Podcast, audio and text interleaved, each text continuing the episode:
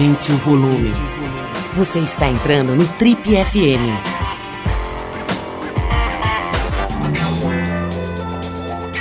Oi, aqui é o Paulo Lima e a gente começa agora mais um Trip FM, o talk show da revista Trip. Nosso convidado de hoje se tornou o mais aclamado e conhecido designer do país, construindo pontes. Pontes que ligam a elite às classes populares, que conectam bairros nobres de grandes cidades a comunidades pobres até então esquecidas nos cantos mais distantes do Brasil. Pontes que unem inovação com tradição, tecnologia com saber popular, sofisticação com simplicidade.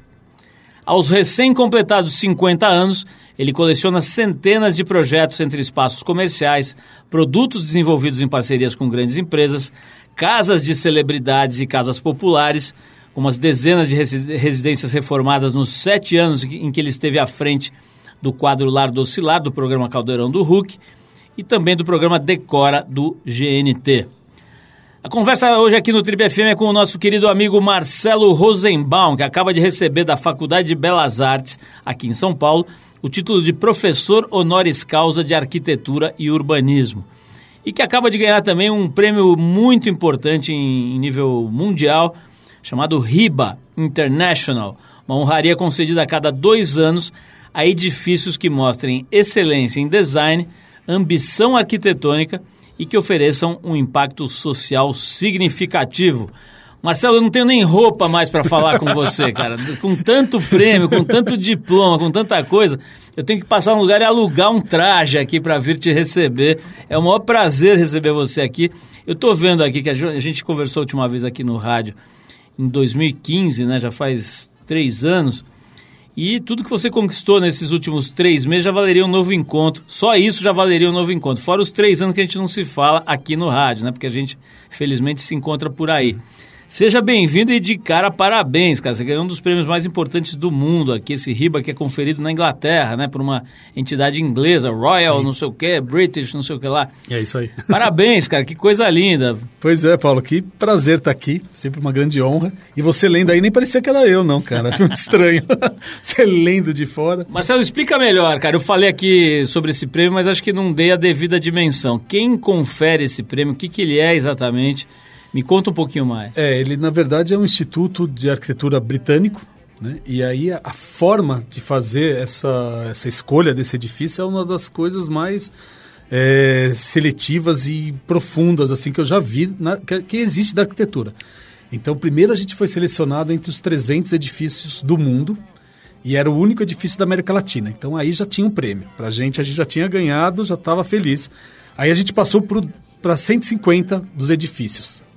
E nesse momento começou uma seleção, daí aí começaram a vir sempre dois jurados para o Brasil conhecer o edifício e investigar exatamente no entorno ou na própria, no caso, na escola, né? Qual o impacto, conversar com as crianças, com o corpo docente, para entender qual o impacto real, social, do edifício na vida dessas pessoas, né?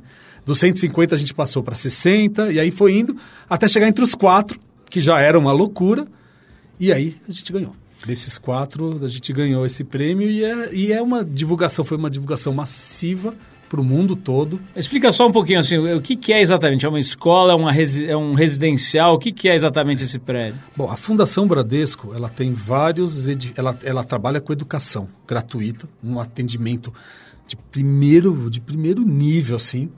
E são duas, é, dois espaços que são internatos. São duas escolas que são internatos. Uma delas é Canoanã, que é essa, que fica em Tocantins, onde essas crianças, elas, a, os pais, as comunidades são muito distantes desse, do espaço rural, né? Elas, não existe uma concentração de comunidade, de, de, de pessoas morando perto no mesmo lugar. Então elas não conseguem ir voltar todos os dias para suas casas. Tem casa, tem crianças que demoram dois dias para chegar na sua casa então elas vivem no colégio dos 7 aos 17 anos de idade e voltam uma vez por mês, algumas até menos. Então existe um alojamento para mil crianças. Na verdade, mora nessa fazenda mil crianças em Canoanã, que é a, primeira, é a segunda escola do seu Amador Aguiar ainda, o fundador do Bradesco, né, que era um projeto, a fundação é um projeto bem de dele, né, de uma, enfim, é o desejo dele. Então, Essas crianças moravam em alojamentos até com 40 crianças no mesmo espaço. A diretoria da fundação sentiu uma necessidade de começar. Como era, já existe há 40 anos essa, essa fazenda adaptada para uma escola, ela cresceu e tinha essa, essa, essa, essa inquietação de trazer uma melhoria para essa, essas crianças a partir do espaço. A gente foi na primeira viagem para entender quem eram essas crianças, né, de que forma eles moravam, o que, que eles entendiam de como espaço, né? O que, que eles desejavam para viver. E foi combinado com a, com a fundação, a gente ofereceu a nossa tecnologia social de pensar no, na relação da criação dos objetos e da arquitetura, que é a, a tecnologia do agente transforma, do design essencial. De co-criar, de ir para o espaço, de pensar com as crianças e de base trazer a reconquista de saberes ancestrais. A nossa base do trabalho, da nossa tecnologia social, é sempre olhar para esse saber como algo de valor mesmo. Bom, como cocriação, a gente convidou dois, um, dois arquitetos jovens de Curitiba para, inclusive, se relacionar com esse jeito de fazer, do olhar, do questionar, do olhar para a arquitetura vernacular mesmo, e construir esse edifício com as crianças. E aí fomos para lá. E a primeira coisa que a gente entendeu é que essas crianças, elas sempre falavam que elas dormiam na escola. Então elas passavam dos 7 aos 17 anos de idade dormindo na escola. E não é isso.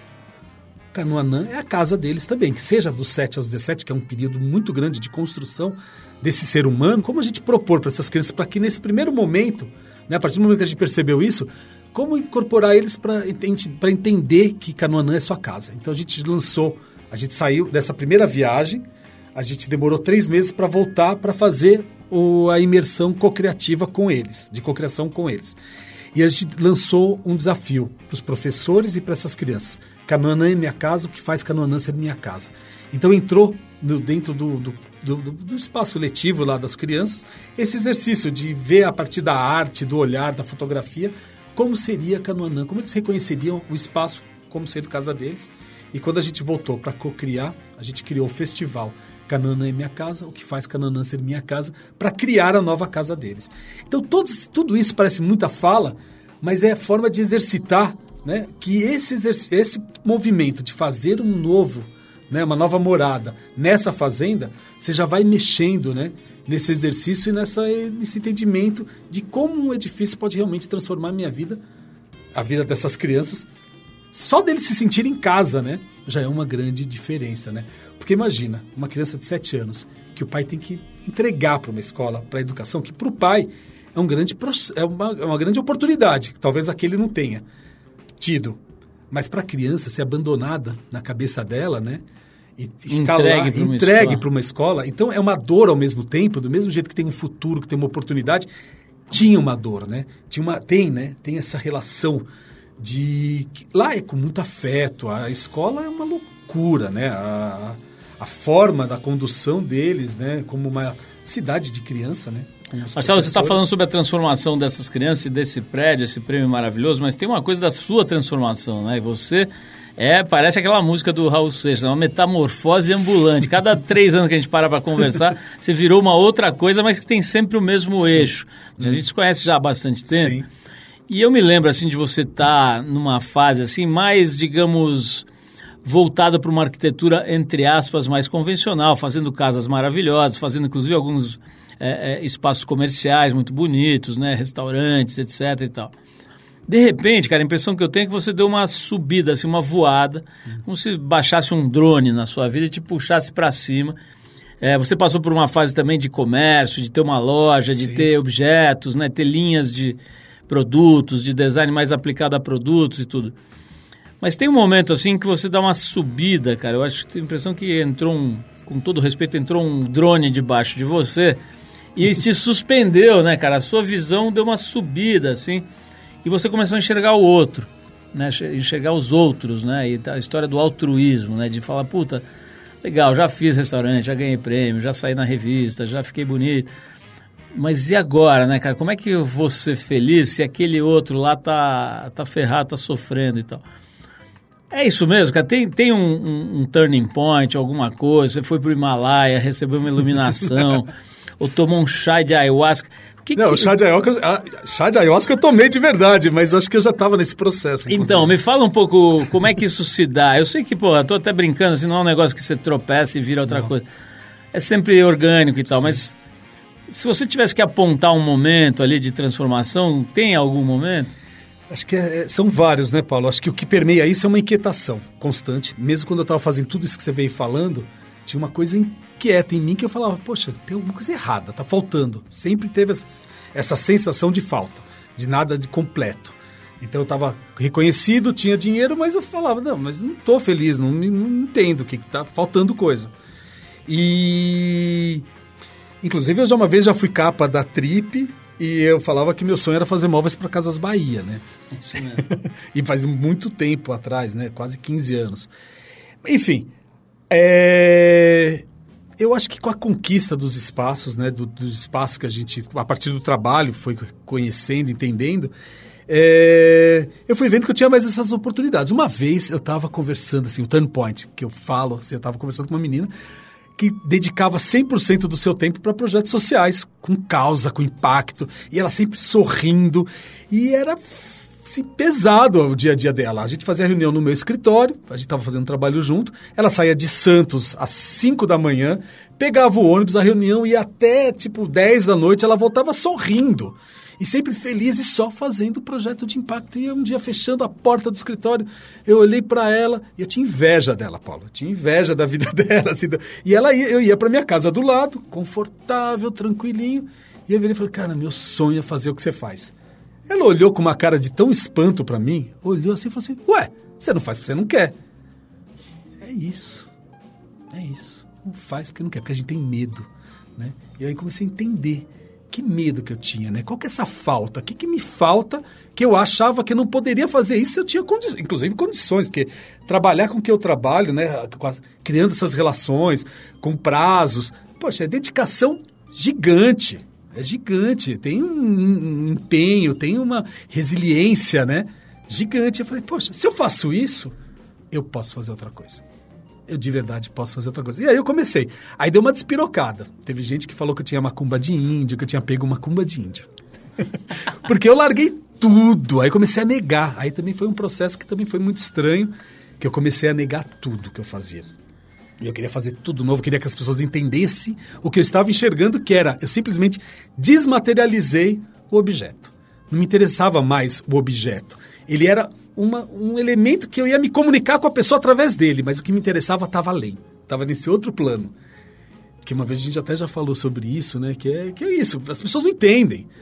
Porque a gente está tão na matéria, a gente está tão no medo, tão no apego, que essa coisa que sim, eu aprendi e entendi muito com essas comunidades tradicionais do nosso Brasil, que são grandes mestres, grandes professores, cheios de ciência e de tecnologias. Mas ciências que não são as ciências da nossa universidade, não são ciências que a gente está acostumado a entender. São ciências relacionadas a, esse, a essa conexão do universo, né? a conexão com tudo que tem.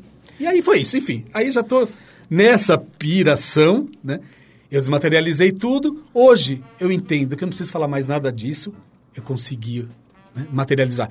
Esse prêmio ele significa muito isso, então para mim, é, um, é para gente, né, é um momento muito importante, porque tem inclusive uma Fundação Bradesco por trás. É um banco, né? Então não é tanta loucura. E tá lá, tá transformando. E a gente tem trabalho com as comunidades de Varza Queimada, com os caiapós, os Yawanawás, com os é, quilombolas, com as quebradeiras de coco, com o pessoal de Mamirauá. E são todos projetos que, assim, alguns vuf, alavancam, acontecem, e outros param, tem o tempo da natureza. E é assim, entender que não tem frustração, que é o tempo. Mas é isso. Acho que loucura, loucura mesmo é quem não sacou nada disso e continua ali naquela, naquela perseguição de uma coisa do ego, né? De tentar sair na revista X ou na mostra Y e, e querer, enfim, receber mais convite de festa, né? Isso sim, acho que é uma grande loucura, né? O que você está falando é que você conectou coisas um pouco mais sutis e um pouco mais inteligentes para fazer com a tua existência algo um pouco melhor sim. do que ficar à mercê do ego, né? Claro. Mas, Marcelo, é, tem uma coisa que eu acho muito legal, né? A gente está falando do prêmio RIBA aqui, mas tem também uma outra coisa que eu acho, achei incrível quando eu vi, e lembrei de muita conversa nossa, que é o seguinte, você recebeu agora de uma faculdade bastante reputada, né, que é a Belas Artes, uma escola de arquitetura, de artes, enfim, de uma faculdade importante aí, o título de professor doutor honoris causa de arquitetura e urbanismo, né? É o famoso beijinho no ombro, né? Porque tinha aquela questão, tem aquela questão, né, cara, que você largou a faculdade um pouco antes de terminar. Exatamente. De arquitetura. Então, esse fantasminha do diploma te perseguiu durante um tempo, né? Era uma coisa importante para você, que te incomodava e tal. Você falou isso pra gente aqui, acho que Sim. em entrevistas e tudo, que era uma treta, um problema e tal, porque, porra, te questionavam, né? Conforme você tinha sucesso, ia ganhando, enfim, visibilidade e tudo. É, é, quem é, queria jogar alguma pedra usava essa, né? E agora você vai lá e ganha esse, esse título que é tipo faixa preta quinto dan coral, né? Que é aquela que acho que só quatro, cinco caras tem no mundo, né? Que realmente é, é muito bacana. Como é que é hoje, cara, para você essa história, né? De ter no diploma, não ter diploma, ser doutor honoris causa, o que, que isso está representando agora na tua vida? É, é uma grande honra, né, Paulo, assim, receber esse reconhecimento da universidade, inclusive a universidade que eu estudei. É, foi uma sensação muito louca, assim, no dia da, da, da condecoração, né, do prêmio, da, da, enfim, da entrega. É, é como se não fosse eu, né, as pessoas falando porque estavam me premiando, me, me, né, me dando essa honraria. É, Eu tenho muito esse lugar, eu- parece que eu estou em outro, assim, eu eu não me sinto muito presente em alguns momentos, sabe? Eu não me sinto, você lendo, falando disso tudo que vai fazendo, as coisas não têm essa dimensão, porque a gente está com o pé no chão, né, no campo, olhando, porque eu tenho essas questões sim, né? Com esse prêmio ainda da, da, da arquitetura, muitas vezes eu acho que ainda não mereço em algum momento, sabe? Talvez seja isso que me deixa inquieto, que faça eu É. me movimentar sempre, estar sempre correndo atrás. Mas é isso, né? É uma conquista.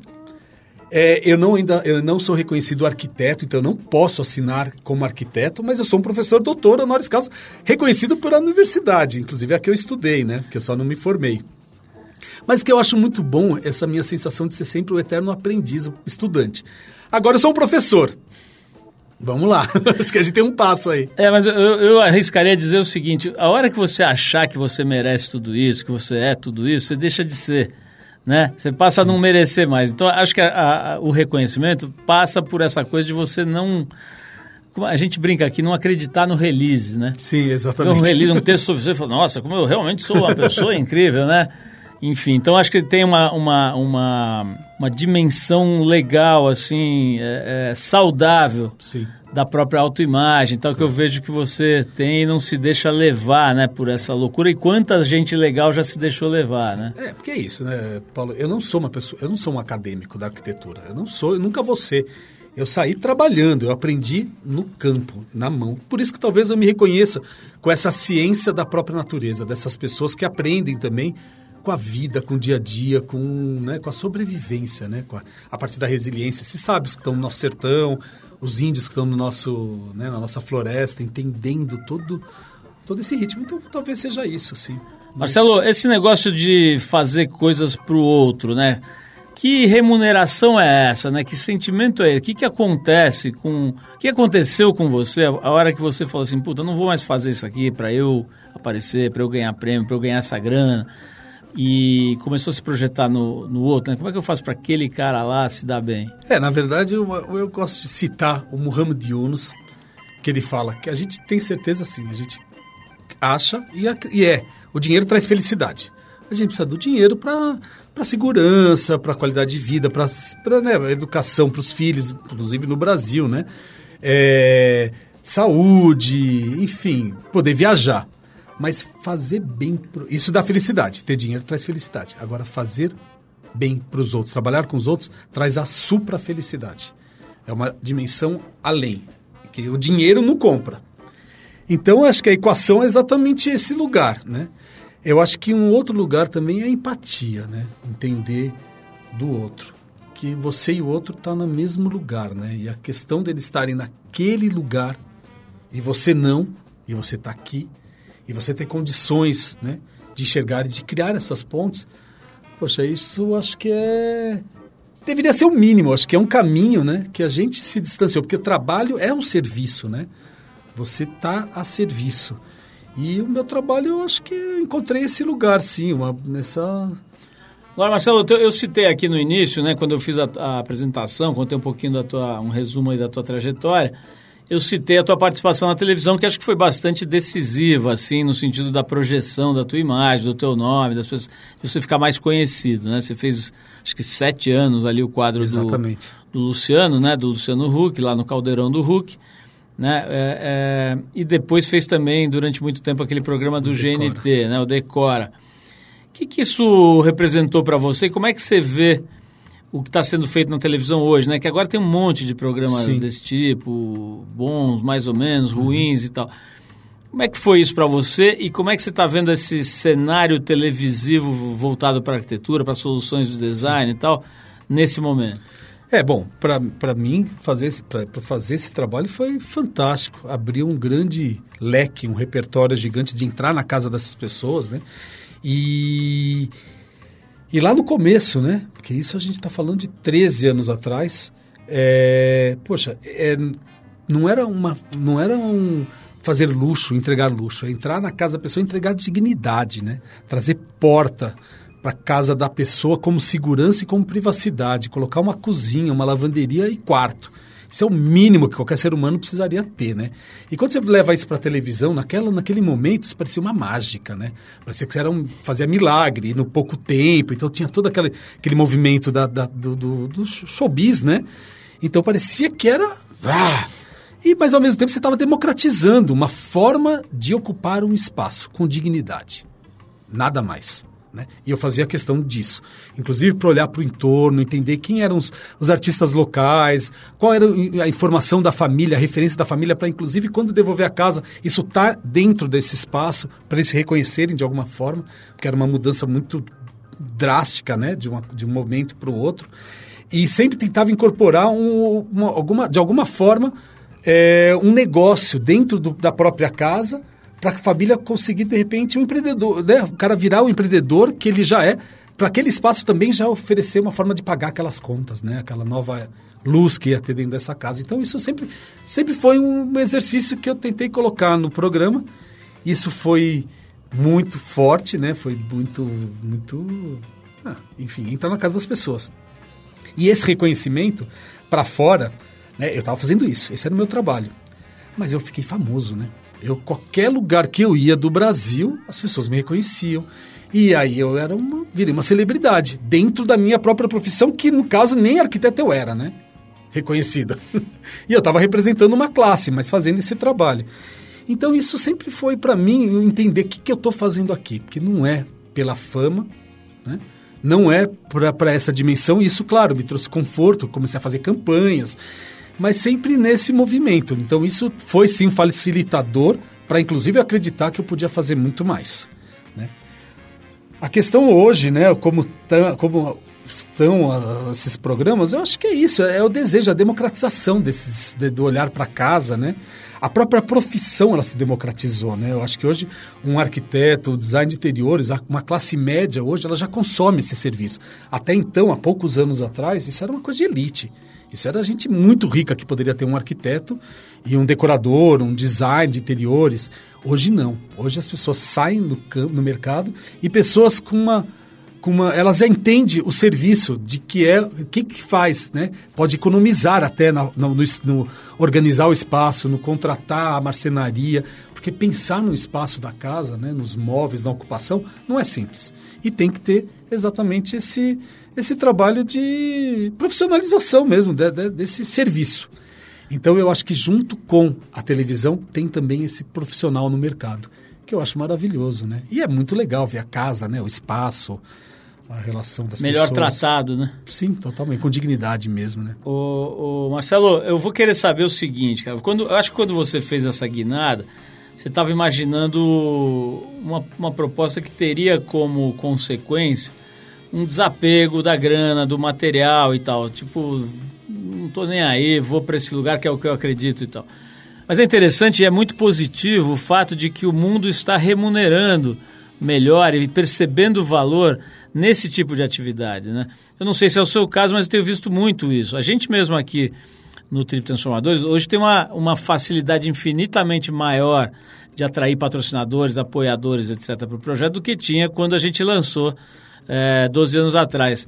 Como é que tem sido para você, cara? Aumentou a, a tua atratividade, a tua capacidade de gerar recurso, de gerar resultado material também com o teu trabalho, depois que você se encaminhou para esse, esse lugar? Então, Paulo, eu acho que é um processo. Eu sempre acreditei na abundância. Eu sou uma pessoa que se eu falar para você que eu estou sem dinheiro, você não vai acreditar, acho. Né, as pessoas me olham, me veem assim, com uma uma pessoa abundante. Então isso Dá eu carrego. até vontade de pedir um empréstimo. Não é? Por exemplo. Não, já teve pessoas que vieram em casa, falaram, marcaram reunião porque estavam abrindo um novo negócio e queria dinheiro. Eu falei, pô, cara, não é bem assim, vamos lá. Então é isso, eu carrego essa abundância. Então isso sempre, de alguma forma, eu tenho dentro da minha alma. Eu não vou passar fome, eu sinto isso. Com isso, talvez me dê segurança para eu chegar e quebrar o meu escritório. Eu quebrei o escritório. E nesse momento que as pessoas achavam que era que eu tinha macumba de índio, meu pai olhava para mim e chorava. E eu achava assim, dinheiro é Gente, é ilusão. Assim, você tem ou você não tem. Então, se não tem, agora eu vou pedir dinheiro no banco. Fui lá, meu pai não me emprestou. Me emprestou uma vez, na segunda vez não emprestou mais. Fui no banco, peguei e as coisas foram acontecendo. Aí eu voltei para televisão, tava, não estava mais na televisão. Aí voltei para televisão, que aí deu um gás, uma nova energia. Aí foi. Enfim, e os trabalhos foram acontecendo. Hoje, eu não estou na mesma, no mesmo lugar que eu estava antes. Não, eu, eu não acho nem que vá voltar, talvez de forma diferente.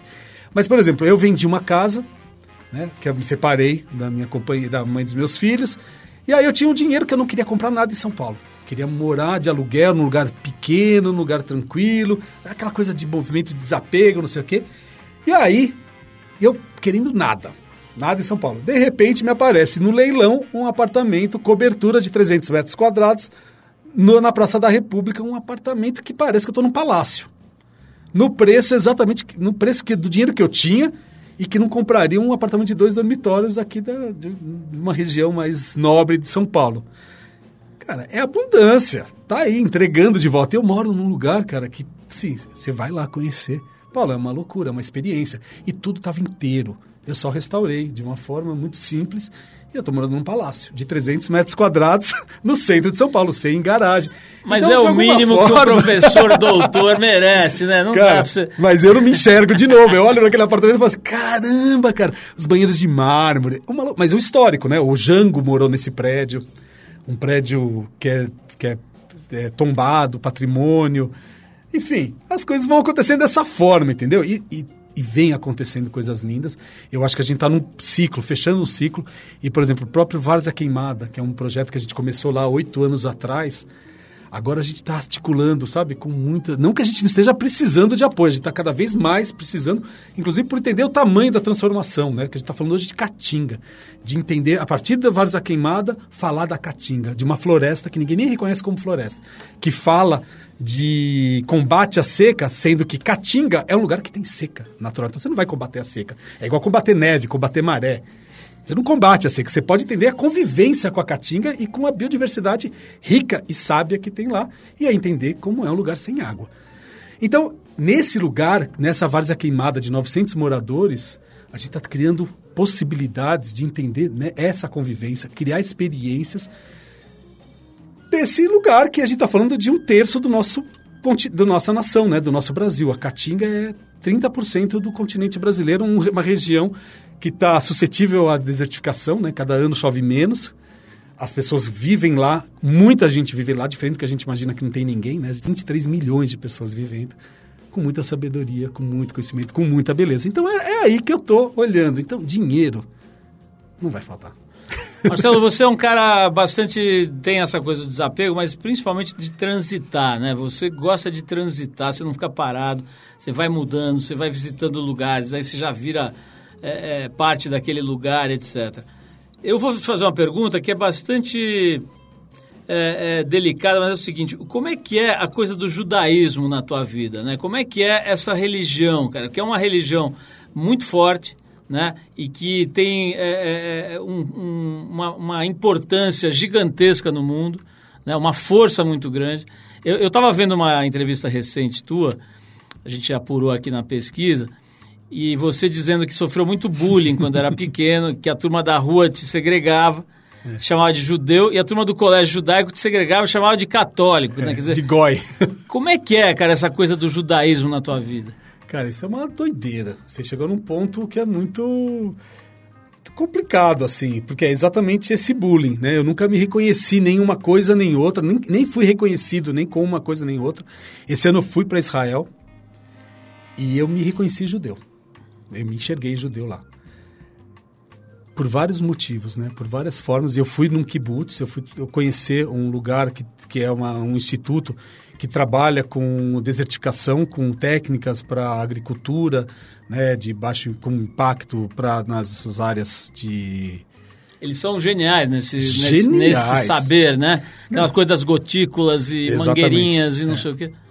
Não, e foi uma. E eu fui para o melhor instituto do mundo e de Israel, que está no deserto, criando tecnologias e soluções fantásticas para o semiárido. É, então, nesse quesito, assim, eu entendi isso. Mas, para mim, ainda... É, de alguma forma, esse judaísmo, né, esse bullying que eu sofri, eu, eu perdoo. Mas é muito, muito estranho, né? Você criança, e eu queria ser judeu. Inclusive, eu achava que ia ser judeu. Meu pai também achava que eu ia ser o único filho judeu da família. E aí eu chegava na escola, os caras me chamavam de Goi mesmo. E na rua eu era o judeuzinho por conta de ser Rosenbaum, né? Porque também ser Rosenbaum. Mas eu, nesse meio desse contexto eu fui para a Alemanha, com 14, 15 anos de idade, eu fui morar na Alemanha. Caí para fazer intercâmbio. E a primeira família que eu fui morar na Alemanha, todos os, os avós e os tios dessa mulher que me recebeu, todos eram generais da SS e tinham morrido em campo de concentração, na guerra. E eu era um judeu, Rosenbaum, vindo do Brasil. Porque aí lá eu era judeu. Então, nesse momento, de alguma forma, nessa dimensão, eu estava travando uma cura, sabe, de relação. Porque eu aprendi alemão lendo carta do general da SS. E alemão, porque eu queria voltar essa para minha raiz, para essa minha ancestralidade. E hoje eu entendo, né? Depois de tanto tempo, eu trabalho com ancestralidade. Então, de alguma forma, eu estava lá de, nesse lugar trabalhando, né? A minha cura também, o meu entendimento. Então, não tem nada resolvido tem essa experiência. Israel me, me traz muito conflito nessa relação da propriedade, né, das relações, o próprio dinheiro, que é tudo que eu trabalho hoje questionando, né, mas precisando e aprendendo aí nessas, nessas questões. Não sei se eu respondi muito. Respondeu mas... sim, Marcelo. Eu quero fazer uma pergunta que essa sim eu acho que não tem resposta, mas vou fazer. Que é a seguinte, como é que você se vê aos 60 anos, cara? Porque, pô, eu falo que não, talvez não tenha resposta, porque você é um é uma metamorfose ambulante, como eu já disse aqui. E eu acho que você não para em nenhuma caixa, né? Não para na caixa de arquiteto, não para na caixa de design, não para na caixa de apresentador de televisão, de judeu, de católico, de, né? de, de nada, né? Você é um cara que fica se movendo. Então, que que você acha, onde você acha que você vai estar com 60 anos? Ah, não, com certeza eu vou estar na Universidade de Saberes Ancestrais de Várzea Queimada, trabalhando com pessoas do mundo todo, trabalhando com várias experiências da Caatinga. No mínimo eu vou estar tá aí. Marcelo, olha, queria te agradecer muito. É sempre uma delícia bater papo com você, conversar com você, interagir. Maravilha. Quero te dar os parabéns por essa trajetória solta, com personalidade original, né, com respeito a você mesmo, né, que respeita as suas decisões, se joga, vai lá, acredita. O projeto também a gente transforma, a gente nem falou direito, mas assim, é um projeto lindo, Sim. muito bacana. Parabéns também por isso. E, bom, tamo junto, cara. É o que eu tenho para te dizer. Isso não é uma expressão vazia. Tamo junto mesmo, não é de hoje. E continuaremos juntos, se Deus quiser, quando você tiver 60, eu estarei lá de bengalinha, na Universidade do Saber, como aprendiz. Aê, vambora, Paulo. E você sabe que é recíproco, na verdade, mais que recíproco. Eu sou muito fã de você, cara. Obrigado. Me honra muito essa nossa amizade. Obrigado, Marcelo. É, é, é do meu lado a mesma coisa, em mesma intensidade, mesmo grau. Marcelo Rosenbaum, meu queridíssimo, obrigado mais uma vez e vamos em frente.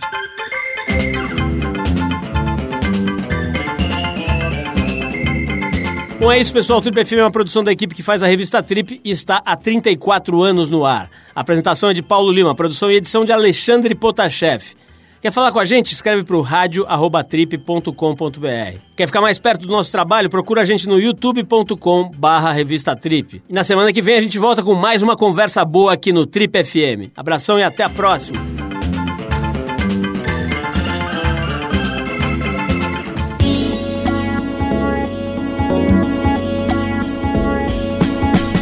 Você ouviu Trip FM.